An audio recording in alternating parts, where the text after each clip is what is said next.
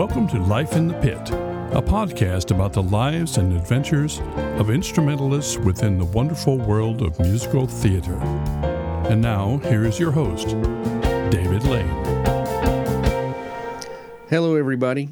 Uh, welcome to Life in the Pit. This is episode number 31. Um, as I can tell you, this is going to be the longest episode to date. Uh, I have a very long but entertaining and informative interview to share with you. I'm going to make the introduction part of this podcast short. Uh, let me first say, just because it's been a while since I put this up front, but it really means a lot to this podcast. Uh, if you enjoy it, to please share it with your friends, but also if you just take a moment and offer a five star rating and review, uh, especially on Apple Podcasts. That's where it's really helpful. But anywhere you're allowed to leave a review of a podcast, just anything that helps um, share the word. Okay, if you've listened to even a few episodes of Life in the Pit, I'm just going to go ahead and just tell you right up front um, this is not the type of episode that you were probably expecting.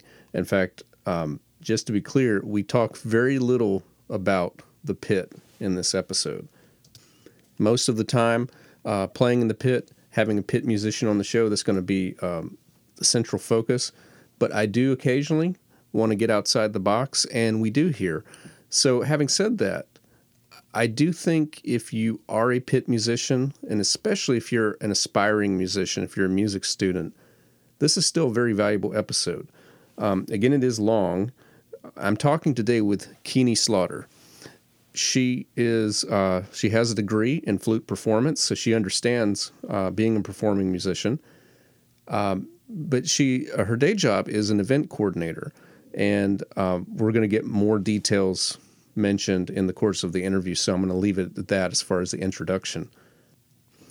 When I began my conversation uh, that I'm about to share with you, I wasn't quite sure where it was headed, other than it would talk about the perspective from being in arts administration. Um, but we talk about quite a few things. We talk uh, mostly in the second half of the conversation. We talk about uh, what it's like to be an event planner. We talk about the value of internships and um, how that works. Uh, we talk about how to improve your LinkedIn page if you're like probably half the people I know, LinkedIn is maybe something that you know you've signed up for and maybe have a few connections, but you don't know how. Um, you don't really do much with it.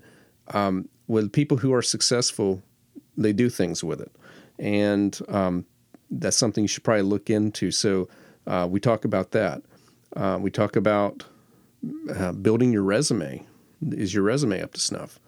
Um, she has a concept called industry interviews, which is a really helpful tactic when you're trying to get to achieve something you want to do. We also talk about uh, being organized in your pursuits. From my perspective, uh, I think this makes this a very general podcast episode. So even if you're not a super fan of what goes on in the pit, but you want to know more about generally how to succeed working in the arts, this is very helpful. But as one thing I point out in the midst of the interview is um, not every pit musician is going to be able to do this full time. Uh, a lot of you have, uh, a lot of you want to do that.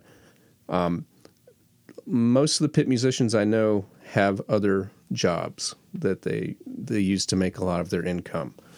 The uh, working in a pit pays, but it only pays uh, a portion for a lot of musicians. So, what do you do as a day job? Well, you might ha- get some ideas from this episode. Again, most of that is in the second half of the conversation. Uh, the first half of the conversation, we talk a lot about uh, being a musician, and we get into a lot of uh, practice techniques and uh, practice philosophy, some fun stuff. So, uh, this is just a very um, eclectic conversation, but it's one that I think is fun and informative. This is my conversation with Keeney Slaughter.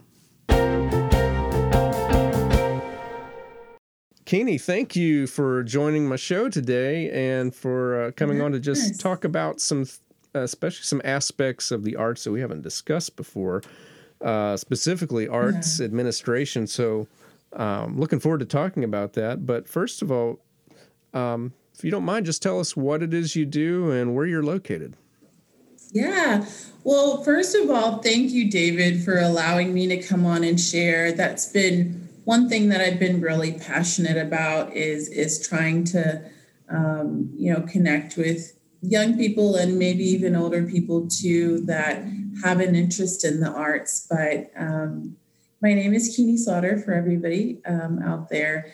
And uh, I'm located in Atlanta, Georgia. I'm a native peach. Uh, um, and, and what I do right now, since arts administration is, is taking a little bit of a hit, obviously, with the pandemic happening, um, I started working with Dunwoody Nature Center back in July. So, uh, Dunwoody is a suburb of Atlanta, for those who may not know and uh, it's an environmental nonprofit. So, but I actually work with as a building event host. So I'm responsible for making sure that people who are booking the space for wedding rehearsals and cultural celebrations and um, we've had all types of events there, making sure that they have a pleasurable experience. So um, I love special events, and that um, both special events and arts administration are definitely on equal footing for me. So great. We haven't, I mean, I haven't talked specifically about Atlanta theater scene with anybody, although I've talked to people who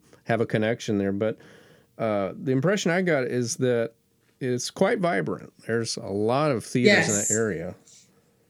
I think it, uh, it's good. And um, despite what people, I think, you know, the different attitudes that they have, um, about Tyler Perry. I think he kind of, I got a chance to meet him in person for one, my family and I, my mom and, and my dad.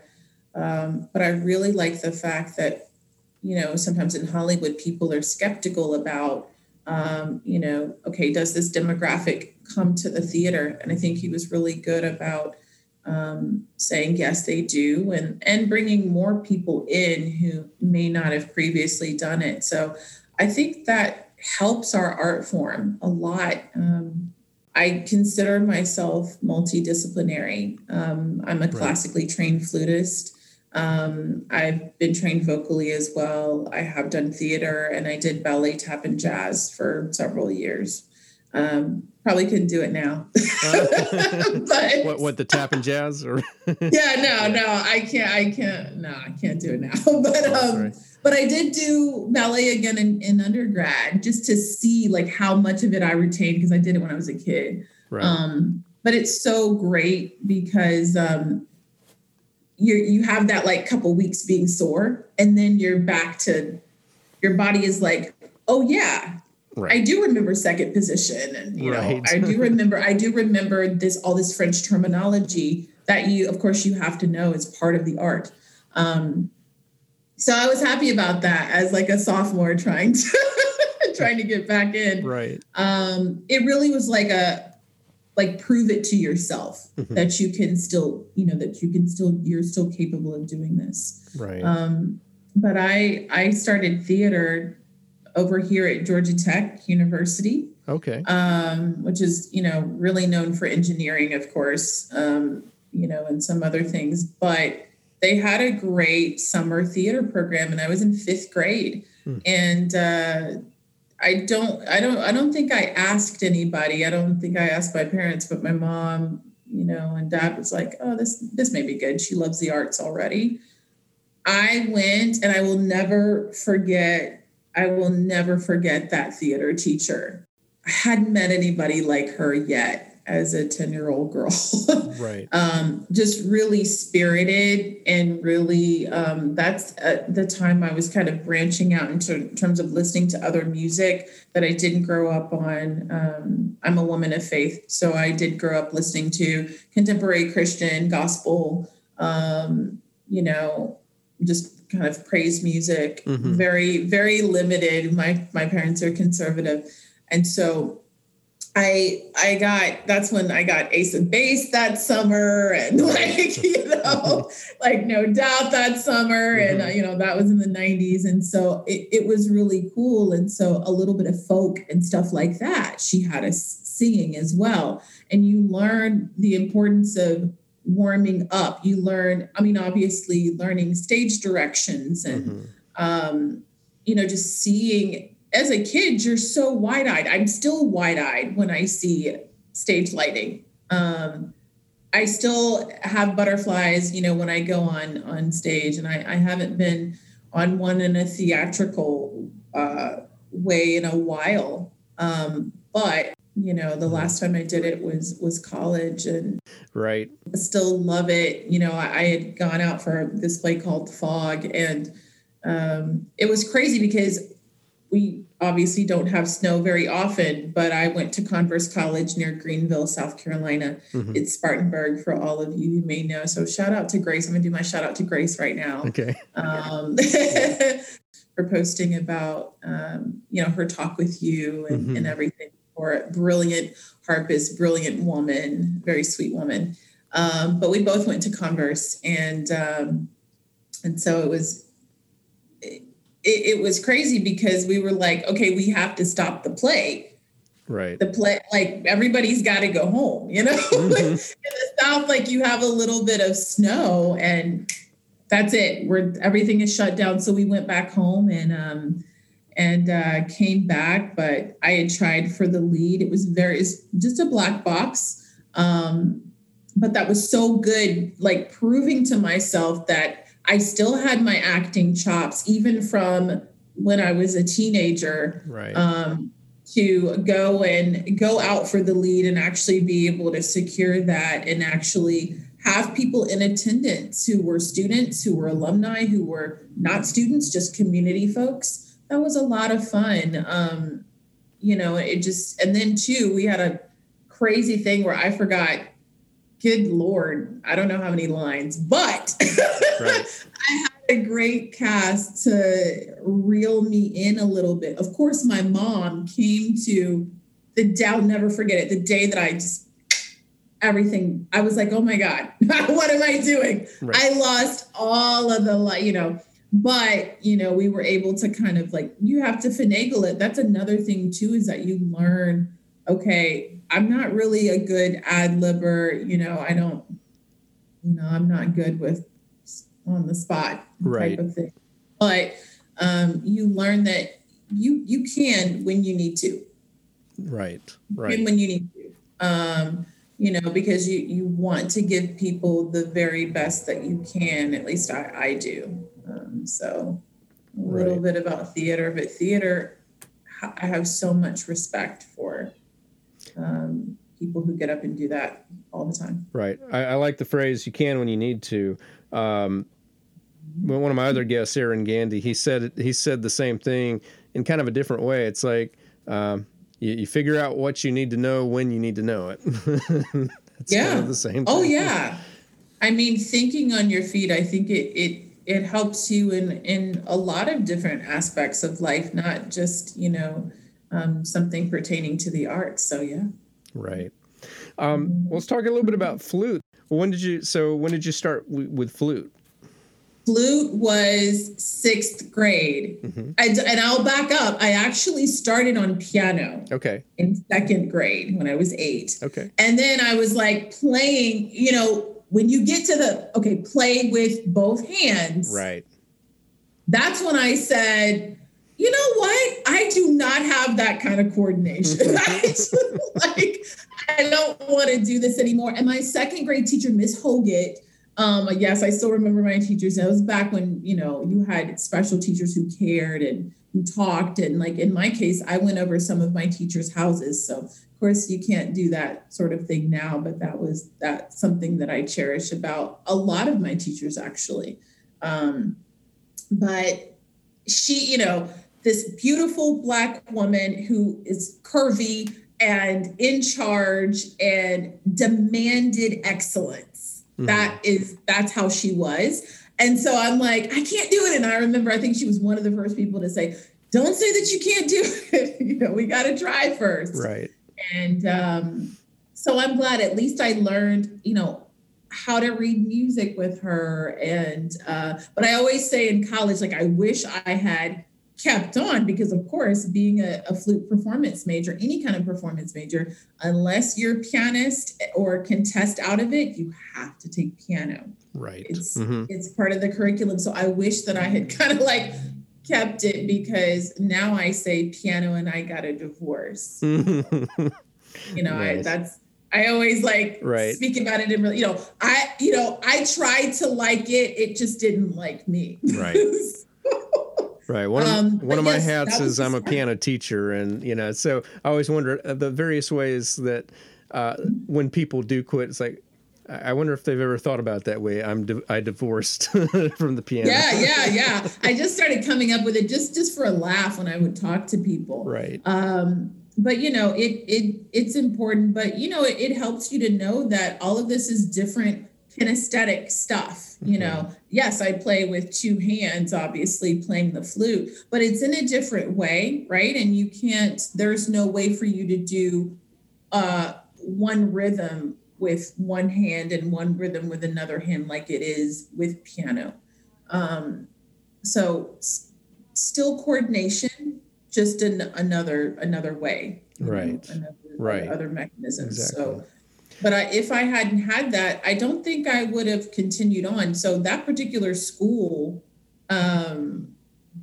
my sixth grade school we had to play something. Right. you had to sing you had to play something. It was this very small christian school and i'm grateful because uh probably wouldn't have you know i probably would maybe i would have found it later on but you never know. There's like alternate realities and you know out here you know Right. where you think like okay what would my life have been if i didn't like turn down that road that particular day that particular time like what if i had stayed in bed that day so it's like this like philosophical existential thing Right. um, you know what I mean? So I, I'm so glad. Um, but yeah, I just I started in middle school and um, I was swimming at the time competitively, and I was like, oh, I'm you know I do well in my classes. I'm excelling there, but I was not at the top right. once I got to um, seventh grade, I went back to public school for seventh grade, and I was like, "This is this this needs to change." Right. So when people talk about setting goals as an adult, it's like, God, is that new to you? hmm It shouldn't be. You know, I, I was setting goals when I was a kid because I still wanted, you know, seventh grade was my first play in school. Um, first first crack at acting in school, and it was a it was a murder mystery, and I'll never forget it. Uh, nice. is- I, I I- can still see it. I can I still know some of those people. They're still in my life, so that's another Right. cool thing. But um, I, I was like, I'm not first chair here. hmm Whereas in a, in in middle school, or I'm sorry, in sixth grade, I, there just wasn't a lot of flute. So just like like by default, you're you're good. Right. Uh, and then when you you meet other people who have been taking it seriously, have been taking flute lessons, you know, do have that added support. I I just went one day and asked when I got to ninth grade. I just wasn't taking it seriously like that. I was still focused on swimming. The time I wanted to be an Olympic swimmer, so it was a very very serious focus. Um, and I said to one of the ch- first chairs, I said, "What do you do?" Mm. it's just about asking questions. Um and i knew that thank god she gave me an answer. She wasn't you know one of those snooty kids like kids can be in in high school. And she told me i have a flute teacher. And i said the light bulb came on because i'm Right. like why did i think about this? Like i have a swim coach right? Hmm so why didn't I think, oh, like somebody who is skilled at this and knows this, hmm why didn't I think about that? Um, so I go and I sign up with the same person that she took. Uh, I I don't know. I guess she gave me the number or t- told me the name of the flute shop, Hmm. and um, so shout out to Carreri Music Right. um, a- another place I studied here. Um, and shout out to Jeannie Carreri, who's um, principal of the Atlanta Ballet Orchestra um, and and runs that store uh, masterfully. She's such a Nice. you have to go. You like you have to you have to go here one day. Uh, she's just on Facebook, but she's got videos and a LinkedIn page, and she's she's her sound is crazy. It sounds like somebody knocking you over. Um, that is what like shocked me about her when I went to study. She was different Right. from some of the other flutists I'd study. They all have a particular sound. um, no matter who you study with, it's all slightly different. Right. Um, you know, the the type of metal, whether you have a gold flute, a silver plated flute, a you know a sterling silver flute, a platinum flute, those are all very different sounds actually. Right. Um, and you get these adjectives like light and dark, or you know, for me, I would always be told you play with a lot of color, and that comes from my undergraduate professor too. Um, Dr. Van Christopher Van um, mm-hmm. at Converse, and he would use a lot of um, I guess my love of poetry like kind of came in. He would he used to there was a difficult passage I'll never forget. He said he didn't say play like a waterfall. He said play a waterfall. Mm-hmm. And then I started, and so for you musicians out there who have a hard time, cluster things together when it's a passage that you can't get. Right. Don't just play all eight notes. If it's, you know, if the passage is, let's see if I can remember um, my what I'm gonna just sing right this right this second. Da da da da da da da. Mm-hmm. If I want to get that right, mm-hmm. I can't just blaze through that. I, da da da da da da da da da da da. Like you're adding. Mm-hmm two notes, three notes, like, and then if you mess up, you go back. You don't just keep going. Right. You go back to the beginning until you can master that just chunking. Right. Two notes, four notes, six notes, da da da da da da.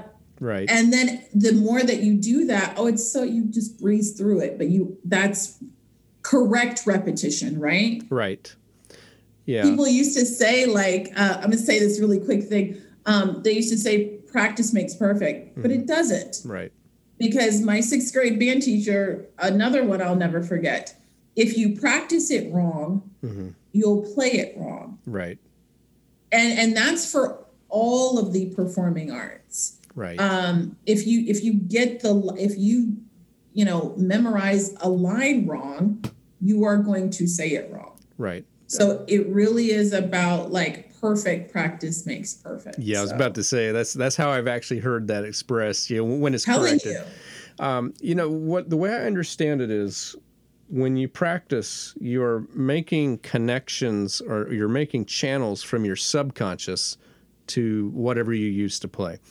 So what you have to do is when you're practicing, you're training that subconscious to what what should it be expecting in terms of how does this feel, how does this look, how does this sound and if you don't do it consistently, you'll never get it at all. But if you do it consistently wrong, that's exactly what you'll get. So you have to consistently train, and that's why the tempo doesn't even matter as much as rep as consistency and right. being an, an awareness of what you're doing. So uh, that's oh yeah, because if you can get it slow, take that metronome out and yep. just gradually crank it. And I think people even, and I know they're different types, but I had one at the time that was like every two.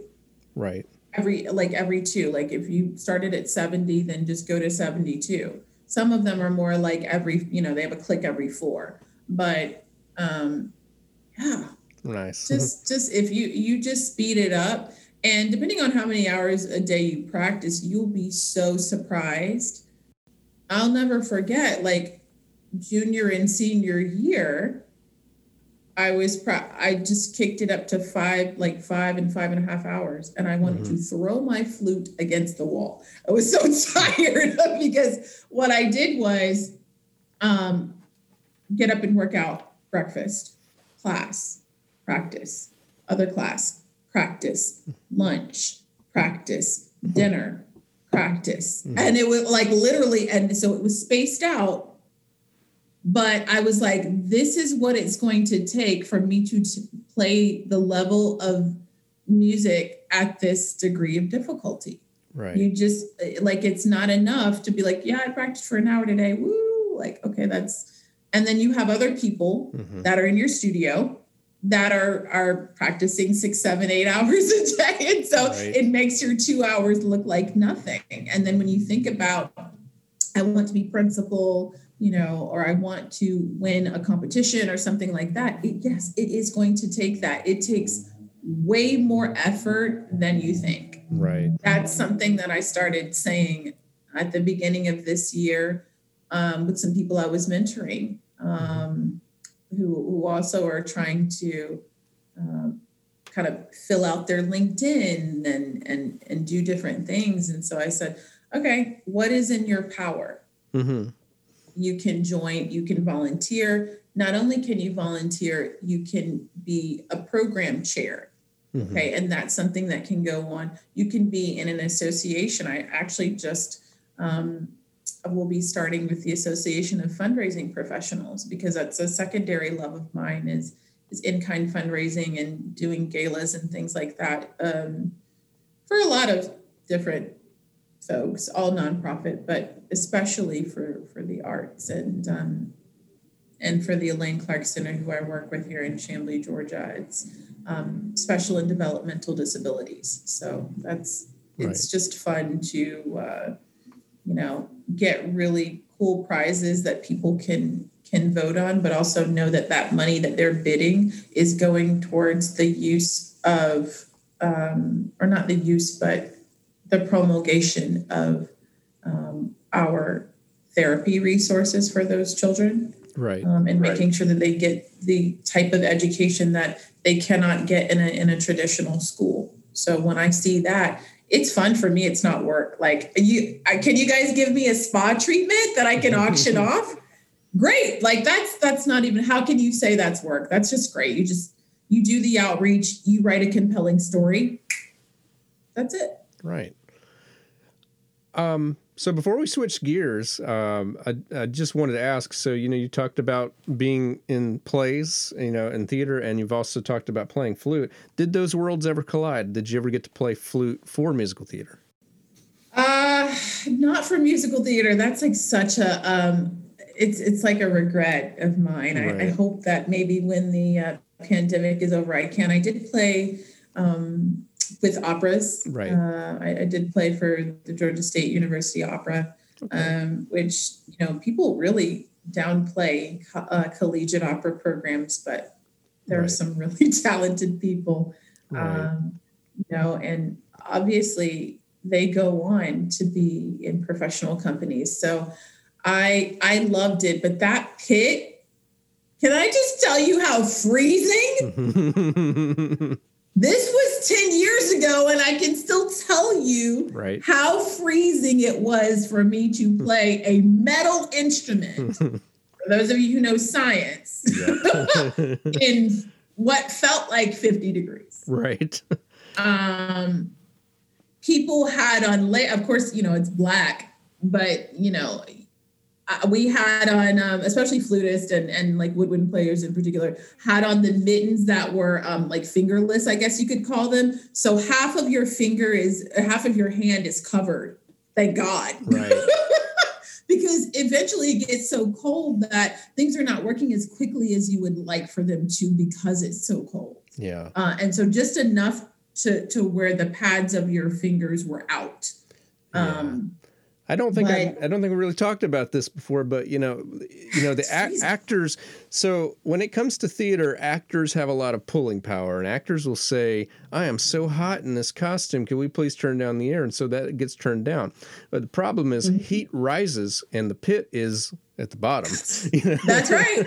That's so. right. I'm telling. And so we, it's a lot of you know, and I, I guess that's just like a it's kind of habitual for me, um, right. but everybody really does it. Um, a lot of flutists do it. I can't speak for you know other woodwinds. I'm sure that they probably do as well. Um, at least the ones that I played with, you know, you just are constantly blowing air through your instrument just to try to keep that warm sound because of course that's affecting your pitch. Hmm. And so in the middle of a piece, there's no pulling out a tuner. Right. you right. gotta it's it's time to go. And um, I played, I was playing Carmen, and so of course there's a big, huge solo for flute wow. um, that I was shaking in my boots about. well, it, it, might not be like you know what we call you know strict musical theater, but you know playing for Carmen, you know play, play, that does qualify you. You have had life in the pit. You have played in the pit. Yes. Before, so.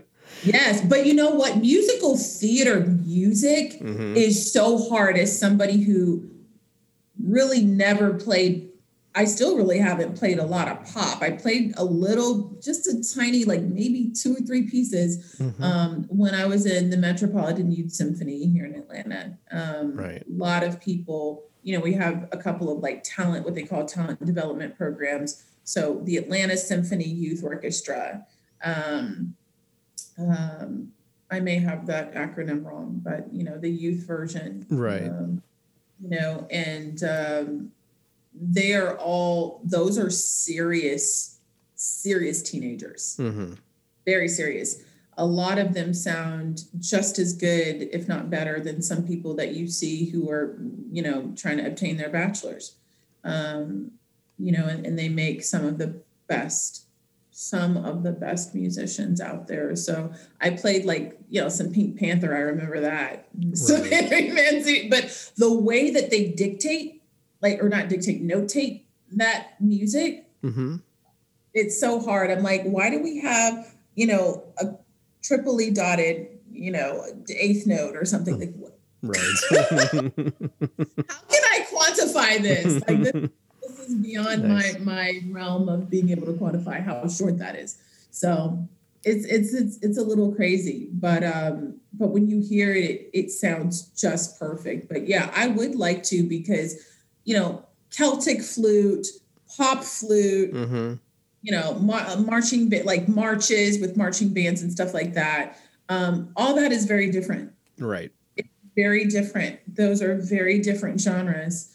Um, you know. Right. And especially far from my some of my favorite composers. I I I respect some other composers like Mozart and Brahms and so on and so forth. But obviously, I'm going to be excited for people who wrote um, a lot for the flute and, in my opinion, used the flute in a in a skillful way. Right. A lot of you know, wind ensemble, we're the star of the show, wins, but in an orchestra, you most certainly are not. Um, the strings are the focal point, and so a lot of times it's it's so string heavy that you can't even hear mm-hmm. flutes, the oboe, the clarinet, whatever is going on. You just hear a whole lot of strings and a whole lot of brass and maybe some percussion. That's it. Right. like, right. So I'm like, uh, okay, why am I here again? Right. You know, and, and there are two or three flutists in an orchestra as opposed to there's there's 50 violins. Right. You know, so that's that's that's a lot to project over. Mm-hmm. that's the skill that we have. Um, right. Yeah. Yeah. Well, the nice thing about the pit is you're seldom outnumbered by the violins. But yeah, I mean that's the great thing too yeah. is that it's it's actually more of back to a wind symphony or wind ensemble type of um, group because you only have you know two of everything maybe two here one here you may have you know you may have a bassoonist or you may have like somebody you know you're, you're going to have like one electric guitarist, you know, as opposed to all this other stuff. But I like, you know, that's the fun part, I think, um, of the pit mm-hmm. is um, sometimes you're paired with instruments that you might normally, um, that you might, you know, not normally play with. Um, there's not a drum kit on a symphony stage a lot of times. Um, that's modern music, mm-hmm. you know, but it, you're not going to see it with Mahler right. so, you know, so it, it's it's it's so cool. Um, it really is. Right. So, um, so where I'd like to go now is, um, I, I think you have a background that a lot of listeners might relate to, if not now, eventually, and that is the idea that although playing music professionally, whether it's in a pit or somewhere else, it's uh, you know it's a lot of fun and very rewarding um, you, you have to be in the right situation and have a lot to go right for a performance career to become a full time career. So uh, you've found ways to make uh, a living in the arts that's not necessarily with your instrument. so let's talk about yeah. when did you when did you decide first of all that that might be an option for you? Honestly, I, I, guess I have to go back to. Um, I guess I'll say the the the time that I decided to make a change mm-hmm. was three years ago, almost four years ago now. Um, but 2017, I was in my home, which is a three story townhouse. And um, I was looking at LinkedIn actually, and I was like, I really don't know this program, but I want to fuse because I had done an event after I graduated. I got two degrees in music. I wanted to be a, a, a professor at the time, but you know, you have the the that question that just that that prodigal question that comes around all the time. Do you have experience? Mm-hmm. And of course, you're thinking, and how am I supposed to get it? Mm-hmm. If you don't give me an opportunity, how I mean, nobody was a college professor until that person, that panel, uh, gave them a chance to be one. Right. It's just that simple. Mm-hmm. Um, that's with every single job sector out there. Mm-hmm. You know, you did not at 10 years old, you were not driving a Mack truck. You know, right. it's just, it's something that somebody said, okay, you know what? You're a hard worker. I'm going to give you a job. Or based off of your resume and the people who vouch for you professionally, we're going to give you the opportunity. We feel like you could, you could do this. You're capable. Mm-hmm. So um, I started looking and I said, it would be great if I could fuse my love of events. I did an event in 2012 that was, um, the event was national at the time, but it had uh, individual host. Mm-hmm. The premise of the event was to celebrate um, natural hair advocacy, which is another passion of mine. People with naturally curly, kinky, and textured locked hair. Mm-hmm. Um, and so I said, why is Atlanta not being represented? Okay, let I, I can figure this out. And a lot of my friends at the time were entrepreneurs and had their own natural hair companies. And so what I did was I said, okay, I can reach out to them. This is easy. Fast forward, I did an event, had some help, and pulled together 90 people in two weeks. We had 90 people show up. So nice. I said, that was a lot of work. It was a lot of work. I drafted some sponsorship things, didn't even know that that was really what certain things were called. Right. And um,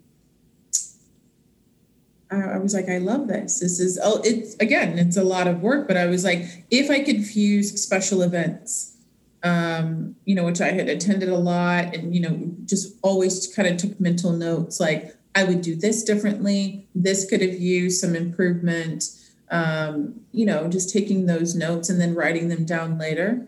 If I confuse that with being still a round artist and um, musicians, that would be the best of both worlds. So, mm-hmm. being a special events coordinator at an at an opera company or a place like the Woodruff Arts Center here in Atlanta that houses a museum, mm-hmm. you know, an arts museum, and houses the Atlanta Symphony um, and the Woodruff Arts Center, that would be right. That would be the best thing. That would be the best thing. So um, I started typing in special events director, special events manager, words like that. Right. And um, and then I also just started typing in. I would look at okay, type in flutist and see what did those people do mm-hmm. that are directors, are managers, whatever title you want to use.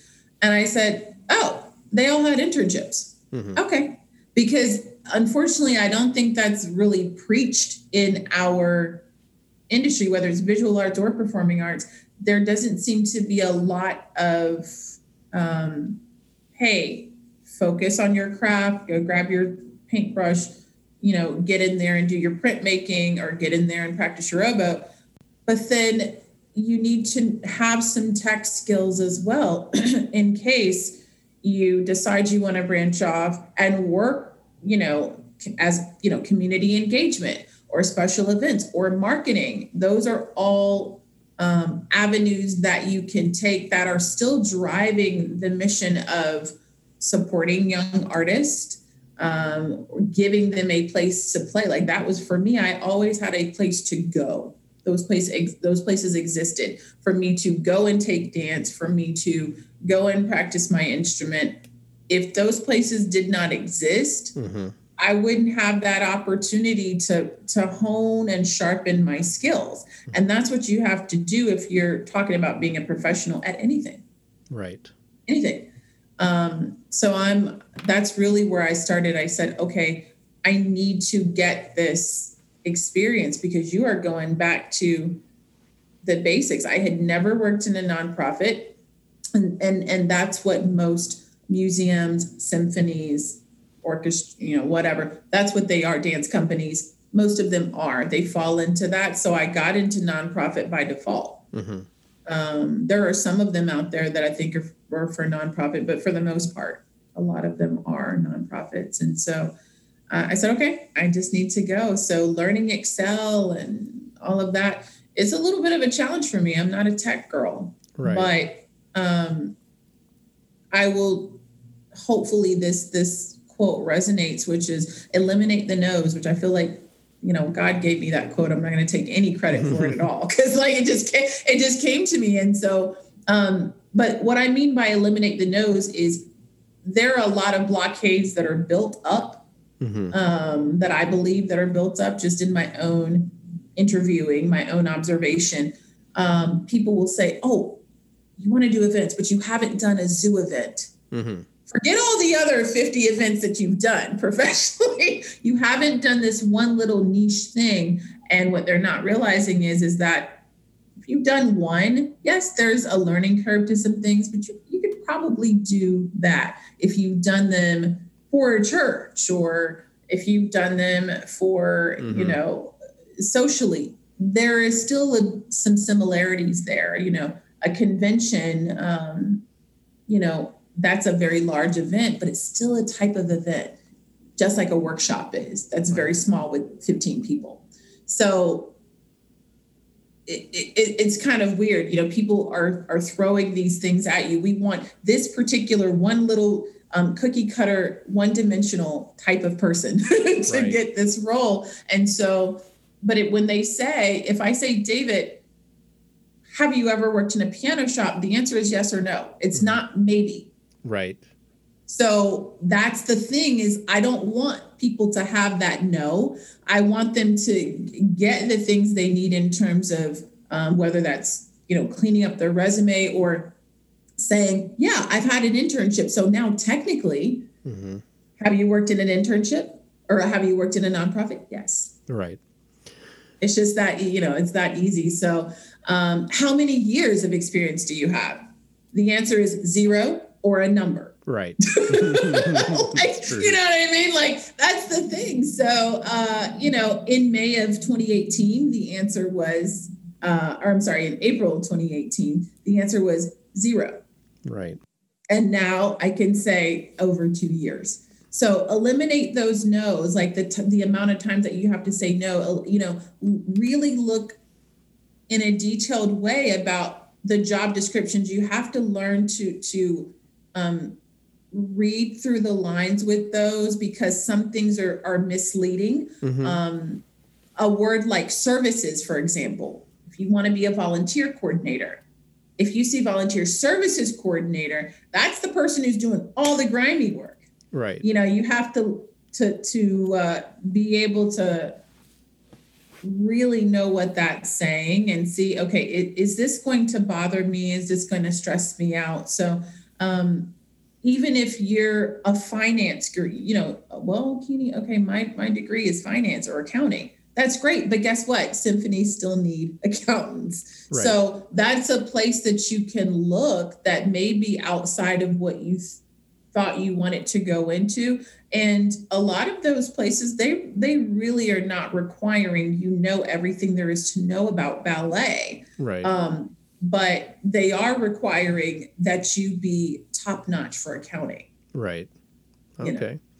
Uh, yeah. So one little one kind of selfish question that I have is uh, when I graduated college. Um, and where did you go? Tell me where you went. Oh, I, well, I, I went to college in, in Jacksonville University, but then I then I got my graduate degree at North Carolina School of the Arts, and that degree was in film scoring. And when I graduated, though, you know, uh, and one of my classmates, uh, he went on to an internship, and I mean, I say classmate, he was a year ahead of me, but he's okay. he's been successful. Uh, he he was able to get an inter, uh, inter, internship with Mike Post, uh, which was. Um, and he's he's done some films. He's worked with Hans Zimmer a little bit. Uh, so I'm talking about oh, um, wow. little name drop. I'm talking about Atli Örvarsson, and um, you know, and of course you find out all. You can stop at Hans Zimmer. I mean, uh, so I mean, I think everybody, people Right. who I think sometimes even people who don't know jack about music or film, they you know they've seen his name enough to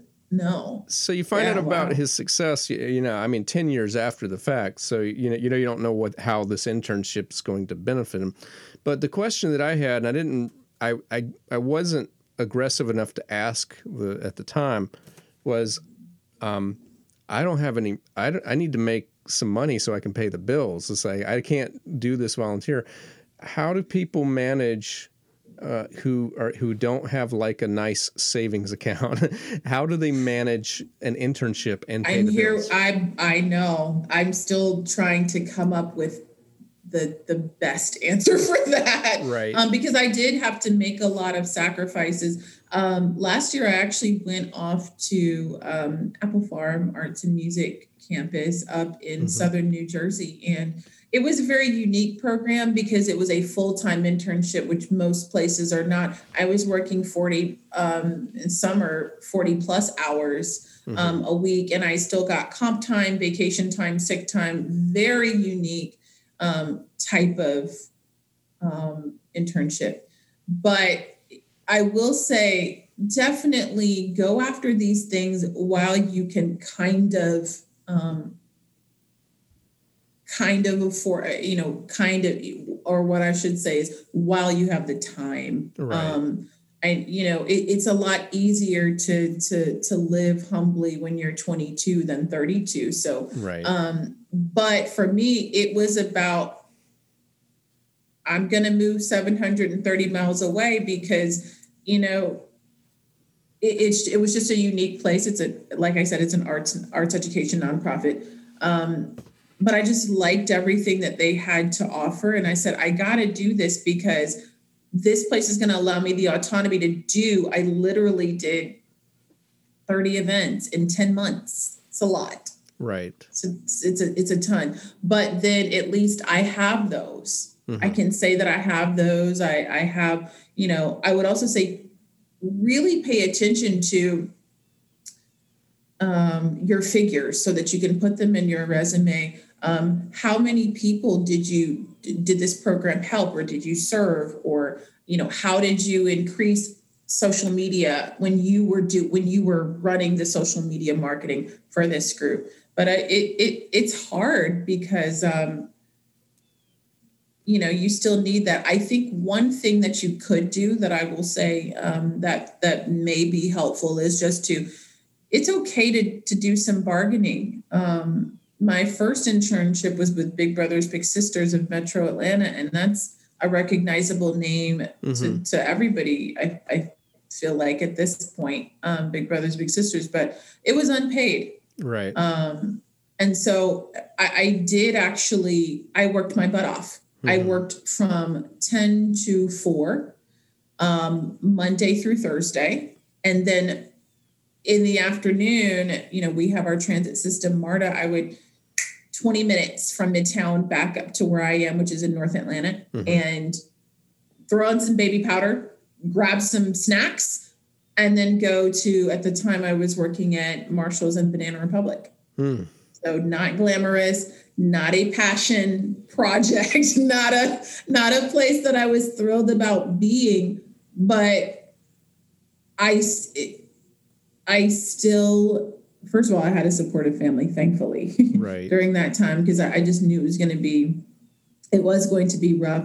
But I would say, um, you know, see let them know. I mean, if you're starting from the bottom, no experience, you may have to do what they call it pay your dues and Right. still have your other job and just simply explain to somebody that, you know, what can I do? And now I think the pandemic has made it such that you can say, you know, how, how many hours is this requiring? Because I still do have financial obligations. Right. But if you need to learn that program, if you need to, you know, learn how to write a blog or, you know, gain another skill or learn Excel or what, you know, whatever, you know how many hours you can devote to it.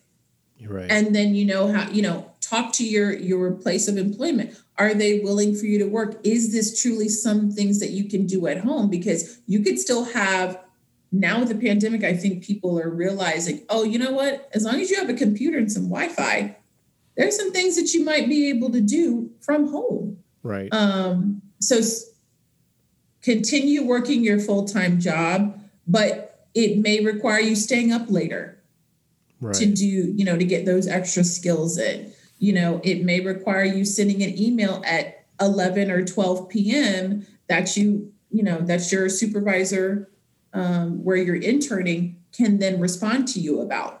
Right. or you can set up a phone you know you have to or get up early. You may you have to make some concessions. You really do. There's no other way around it in terms of if you're an older person with with responsibilities. Right. Um but it's it's still like there are some places you are just not going to be able to break in even with transferable skills. Transferable skills are very important.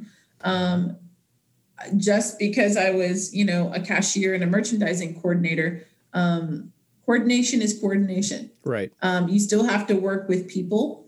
Mm-hmm. Um, I'm happen to be bilingual. I speak Spanish, mm-hmm. so that's something that everybody can use. You know, every it looks good for everybody. Um, being empathetic, I consider myself a very empathetic woman. Mm-hmm. That's mm-hmm. a type of person that you want on your team. Um, being a leader, you know, don't don't forget about all of the.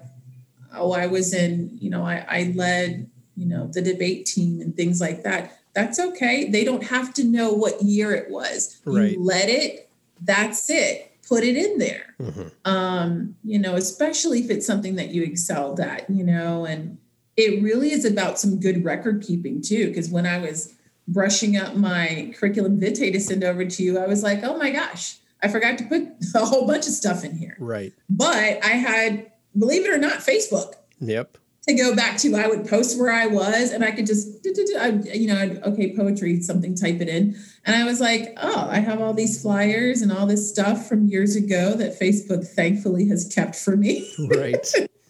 So I can I can fill out my CV now. Right. um, so there are some things that I mean I think that's the it's not the perfect answer but it is a realistic answer. It's right. it, it will be worth it if you truly want to get into that field, um, you know, it'll be worth it for you to to say that okay, I'm trying to be a museum administrator and I've worked at a museum and volunteering. I will say this too. This is one thing I really want to say. Talk to make sure you do your industry interview what i call an industry interviews mm-hmm. where you if you want to get into guest relations for example talk to the guest relations manager ask her how how he or she got into into that position their career trajectory what they did what they didn't do. Ask them to you know can i have a digital version mm-hmm. of letterhead? Um you know based off of what i have done for you. Try to volunteer for a span and mm-hmm. not just the day of. Okay because that's showing longevity. It's showing that you've been you know here working, you're probably passionate about this particular place. Mm-hmm. So, you know, ask them for a LinkedIn recommendation. I went from zero things on my LinkedIn to five recommendations just for asking. You just, you got to ask. Right. You have to ask. Right. Um, it's that simple and and and learning how to phrase um, that email for what your professional ask is mr lane i am trying to um, fill out my LinkedIn mm-hmm. um, resume and fill it out. And, you know, would you mind endorsing me for leadership? Would you mind endorsing me for whatever it is? Right. Um, so that you're asking them for exactly what you want and let that gauge whether or not you want to be there. If somebody can't even give you a LinkedIn recommendation and endorse you, which takes uh, whatever, 10 minutes, mm-hmm. um, especially if you're a conscientious worker, you have you know good work ethic. Do you really want to volunteer at right. that place anyway? So let that be a gauge to see, hey, no, have confidence. You have something to offer, just like they need volunteers, but you, you need your stuff too. So you have to go after getting it. Right.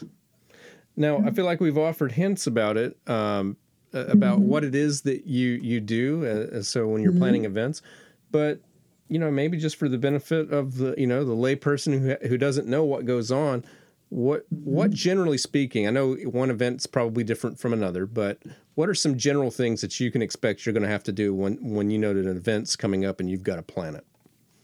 You've got to be organized. Let me that's my happy planner. I have so many other things that are off camera that I right. um, that I use, and uh, and I'll just grab these too. Just cute little stickers. Do what you um. I I love color mm-hmm. probably mm-hmm. because I'm an artist. Right. um, but I would not be able to make it without. I happen to have a photographic memory, so that's just a God given. You yeah. know, you either have one or you don't. right. But um, but um without this this my phone and mm-hmm. my planner that would be that would be really rough i use sticky notes i use google keep um, i use my handwritten planner to I because i like to make sure that um, i'm covered on both bases okay mm-hmm. that i if i for whatever reason i got tired that night went to bed um, and it's not in my phone but it's in here mm-hmm. it's in mm-hmm. my written planner Right. Um, utilize your alarms on your phone. A lot of people don't do that, or even with their meetings, like a Zoom meeting or or some a calendar invite. Most people don't take the time to change that little bell that says 10 minutes. Yeah. Like alarm 10 minutes till. I don't do that. For me, I have it an hour or two hours. That way, if I'm on the other, if I'm in East Atlanta Village on the other side of town from me, oh, it went off in an hour. I have an hour to get back in front of my computer or where I need to be. Right. So use it to your advantage a little bit more, like, mm-hmm. you know, 30 minutes out or whatever you need, especially if you have a busy, if you have a busy day. When I was still an intern at Appel Farm, we would have several meetings with different teams mm-hmm. throughout the week. So you you absolutely have to um, have that in some kind of planner or you're going to be screwed. Right. You, you, really are. So it's about, you know, if you need something. Yeah. Markers, markers, pens, or something like that. Um, it's about really being micro organized to right. me like if i you know if i um i work with several different organizations one being the ash academy i'm um, the director of event, of event operations over there virtually and they it's it's cool to be able to work with people in California all the way from here. And um, we have some events coming up. That's in arts and and tech. Right. Um, you know this this STEM the STEM field um, group that's helping students of color. So if I have notes about that or a notebook about that, that has nothing to do with um, the Elaine Clark Center, you know, the special uh, and developmental needs. So I, I have those in two separate books. I may make a note in pink and another in purple or whatever, whatever system that you need. Um, you know, I think I gravitate towards using the color as a tool because when things are beautiful to look at, I tend to look at them. Mm-hmm. So that's actually where that come from. It's not really something silly um, that I did just to just because. It's actually if something is plain like i may i may overlook it but if it's if it's in bright red and orange mm-hmm. i'm probably gonna to, to, to take note of that right. um, and so that that lets me know oh this is high priority take a look at this and that's how i need in order to go from the macro level down so that's the first place to start but um, i think just get grabbing your calendar knowing how many months or a year in advance, you need to start doing what. Um, for example, we have our date for our gala next year.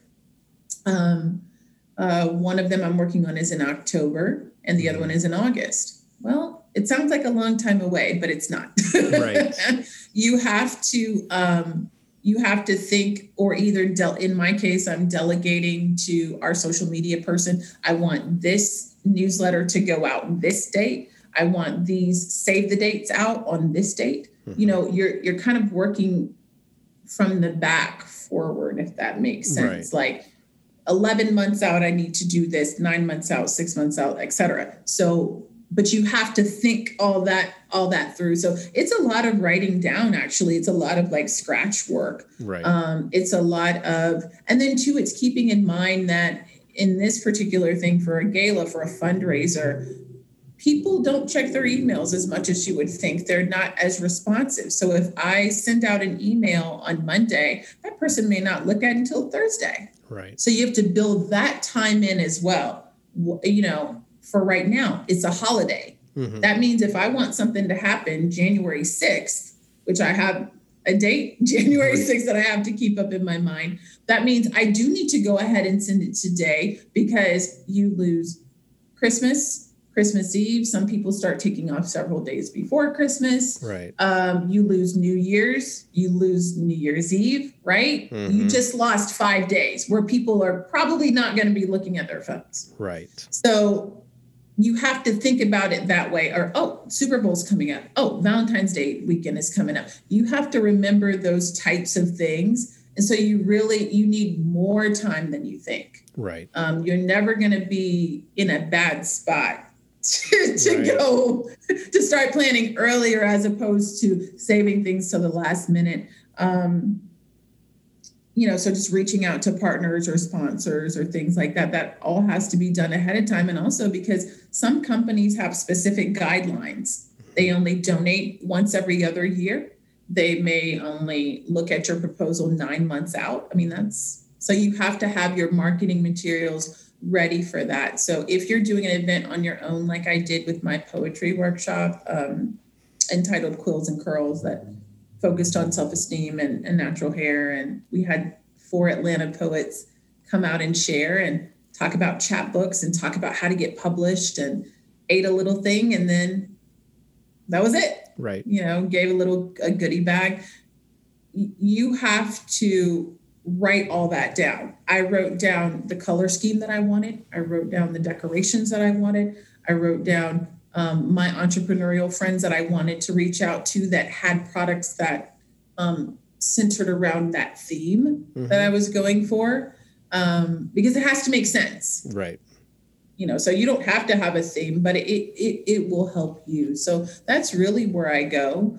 Um, and I may grab an intern as well um, to just be like, hey, these are the things that I need um, done, or an assistant, these are the things that I need done. Nice. Um, but yeah, I think, and you have to just be. No one can teach you how to be quick on your thing, uh, on your feet, right? Mm-hmm. Right. That's can't you can't be taught that, but that but that is definitely part of it. You know, de- being detail oriented being quick on your thing, um, being quick on your feet, and also just being polite and personable. Because if something goes awry, for example, if you go to uh, what remind me what city you're in again? Uh, I'm in Winston Salem. You Winston Salem. Okay.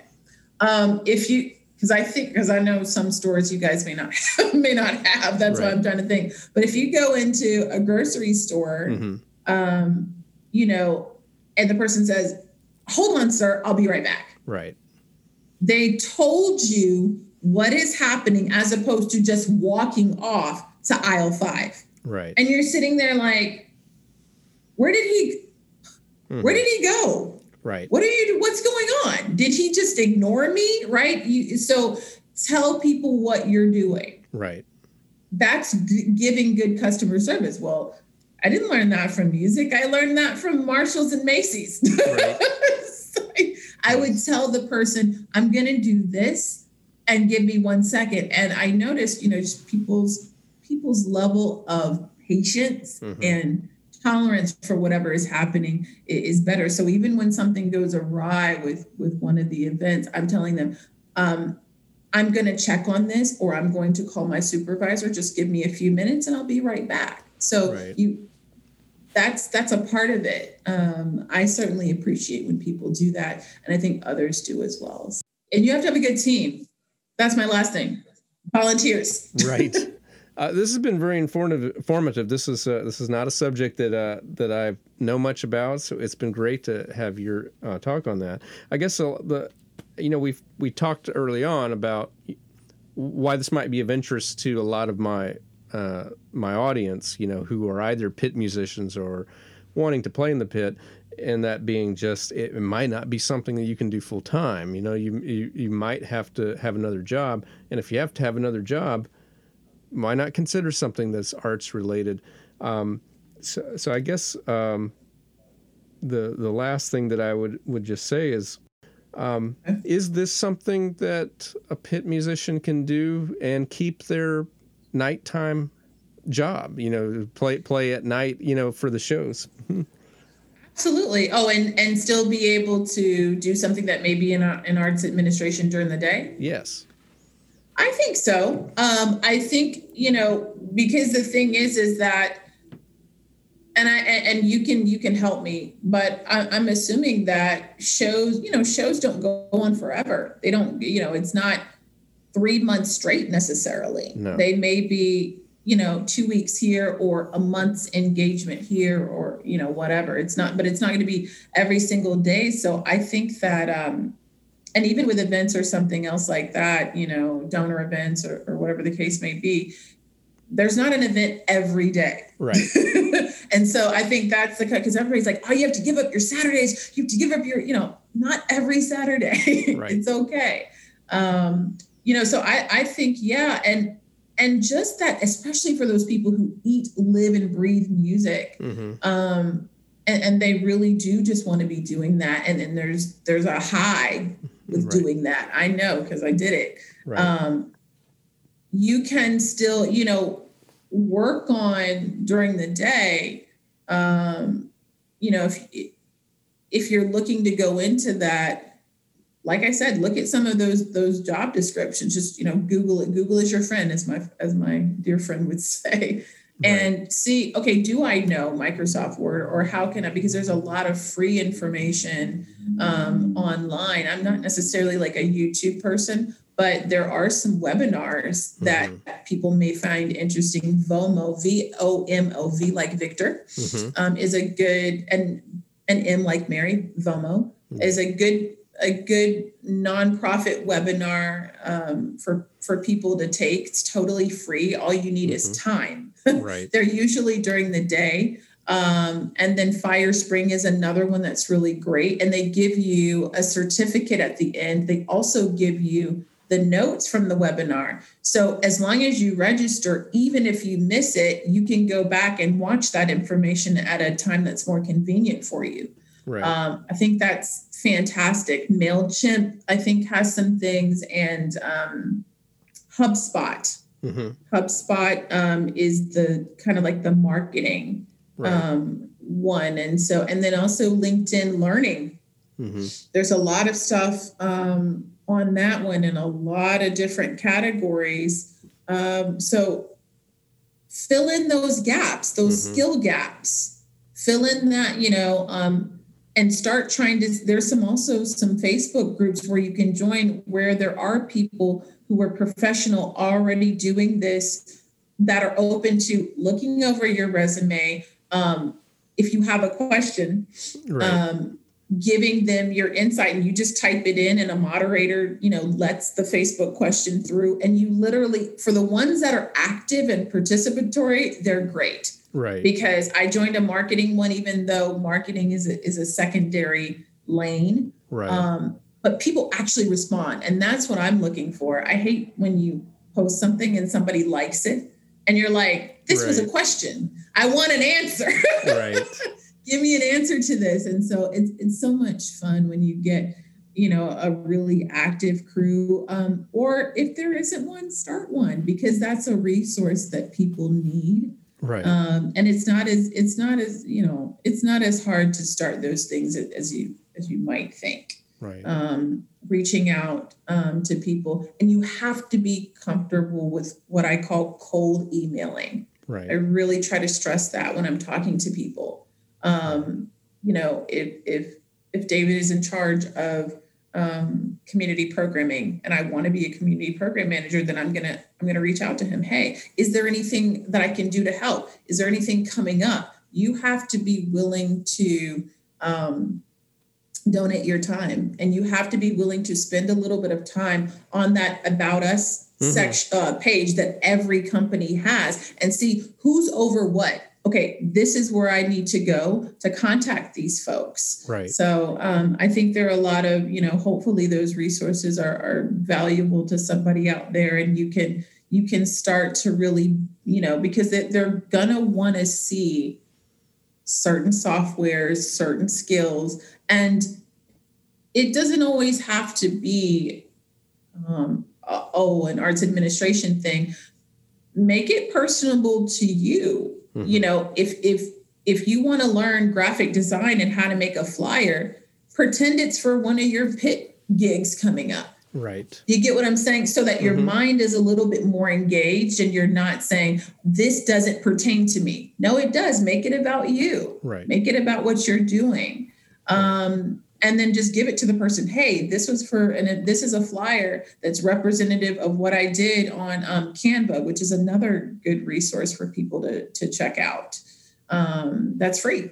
Right. And i'm not a graphic designer but i did work with those those those designers to create my flyer. And so i'm really good about the vision but they do what i called actualizing it mm. right because right. I don't have the Adobe Illustrator skills yet. Mm-hmm.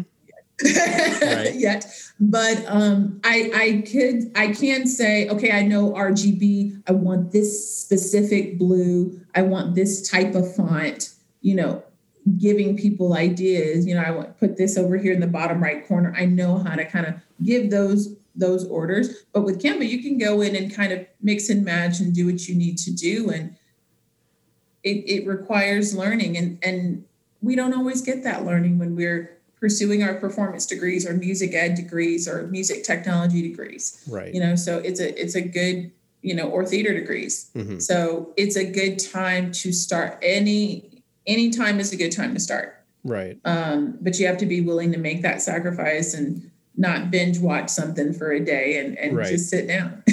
Right that's true Right. One of the hard things for me that uh, that I, I think it's been about a year since I heard this for the first time.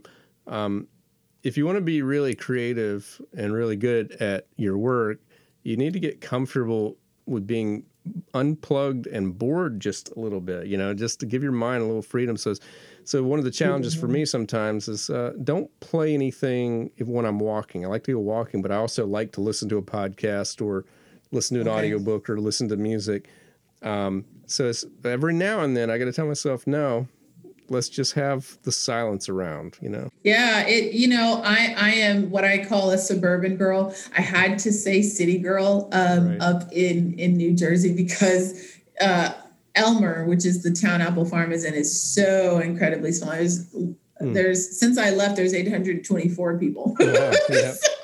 Nice. It's not it's not big at all, but you can see the stars and you can breathe deeply and clearly, which is a lot different from, you know, um, even even a suburb where you still will hear a siren every now and then. And so um, you know, it, it although I I could never I could never live out there forever with the right with the the crickets and stuff. It did give me more of an appreciation mm-hmm. you know, of that. And I said, you know, I can start incorporating this more, even when I, um, you know, leave this particular program. Right. Um, and this and leave this job and and I did so it just happened to be I went to Trees Atlanta after I moved back in the fall of 19 mm-hmm. and um uh the, I, I've continued. Uh, thank God, there's been an avenue for me to still do environmental work. Um, right you know, while arts administration is on a whole. But like I said, join a committee. Um, I'm I'm a diversity fellow. Um, mm-hmm. As of last week, I just got a uh, an email saying that I was one of twelve to to um, you know be a, a, fellow and learn from people who are already in fundraising professionally. Oh. Uh, so do that. Those those types of things um, they look really great on resumes. So there are things that you can be doing in the interim. And I think that that's going to be important for people to know because I don't think that January 1st, it's going to click over and COVID will not exist anymore. Right. that's not that's not going to be a reality. But um, I do think that, like I said, what can you do? Mm-hmm.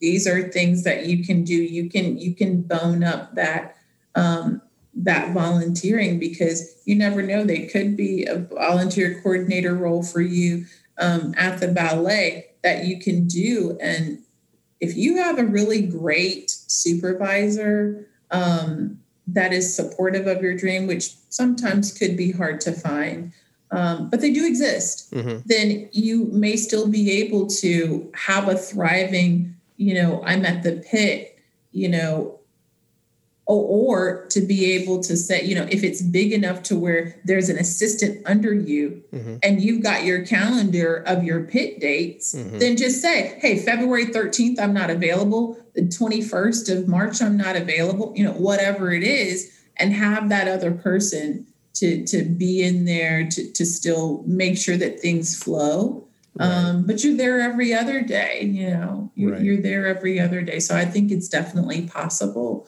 um, to still you know tap into arts administration during during the day and and have that be um, you know a, a, good source of income for you too. It's not it may not be as much as an astrophysicist right. but if, if your goal is to you know surround yourself with music and arts and the imagination that comes along with that mm-hmm. definitely a place for um, for you and just a little bit of googling you know to see um, you know are there are there um, if you type in you know arts administrations in you know chicago mm-hmm. wherever you are that's the work that you have to do so when right. people say i can't find something then i have to say to them you're not looking hard enough right mm-hmm. you know because right. they're out there nice um, where can people, if they want to find out more about you and what you do, is there somewhere they can follow you?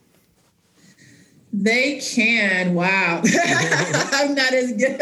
I'm not as good. At, I'm not as good on the social media side of things right. in terms of like engagement. But they can find me at Variety Curls, like uh, like a variety show. The word variety and curls, like the curls in your hair. Mm-hmm. Um, on Instagram. I, I post there sometimes, but just Keeney Slaughter will on Facebook will will get you to me. Okay. Um, and let me know that you um, that you heard David's podcast and that mm-hmm. that's how you um, that's how you found me. And I'm happy to have you know a conversation or send you my email if if it's um, a matter of wanting to ask questions or seeking some insight. Happy to do that. Okay. Well, thank you so much. This has again been very informative. Uh, a lot of great information, and probably information a lot of my listeners never thought that they would, you know, would need to know. But I did. But I think you talked about a lot of things that, even if you know, just just the mindset of getting things yes. done. I think mm-hmm. even that is applicable. So thank you for sharing. Thank you so much, David. I, I, that was my goal this year. You helped to continue making my dreams come true here, even at the end of the, even right. at the end of the year. Right. We set our um, you know our our um, resolutions and things, and I, I guess I don't call it call it that anymore because it's it seems like as soon as you say resolution, it's it's quickly broken, right. like the word resolution. But um, I think that um, you know I had said at the beginning of this year I really want to talk more about this to whoever will listen and to, to whoever um, it can apply to, because I feel like had I known um, more about internships and, and thought about that while I was going to school, like, yeah, I do want to be a principal flutist. I do want to be on stage, mm-hmm. but I can I can do this. I don't have to let one go. Right. I can do them both in tandem. Um, you know, I think some things may have been fast forwarded for me in my career you know you you you always are learning. Um, but if someone is is willing to take it to heart now mm-hmm. and get that experience now and this is just one way of getting it. You don't have to do an internship but you do have to get experience. Okay uh, well thank you so much. Thank you. And that's it for episode number 31 uh, next week next friday i'll be sharing with you episode number 32. And truly, we'll be going back to the pit. I'm going to be having a conversation uh, with someone who lives in Orlando who has spent 21 years at Disney World, but he's also been on uh, Broadway tours and he's worked in regional theater. And um, uh, if, if, you want to know anything about working at Disney World, definitely want to check that out. Uh, that's going to be next Friday, the 15th, here on Life in the Pit. As a reminder, if you want to follow what's coming up next, be sure to follow us on Instagram or Twitter at Life in the Pit Pod. You can follow me on Instagram at David Lane Music or Twitter and Facebook at David M. Lane Music. And as always, a big special thanks to Mark Parolo for his cover art and to Bill Cisna for providing the introduction to this podcast. The theme music is composed and performed by David Lane. For the time being, you can find out more about this podcast or you can leave feedback through davidlanemusic.com slash podcast. Please rate and review on the Apple Podcast app and share with your friends. Thank you for listening.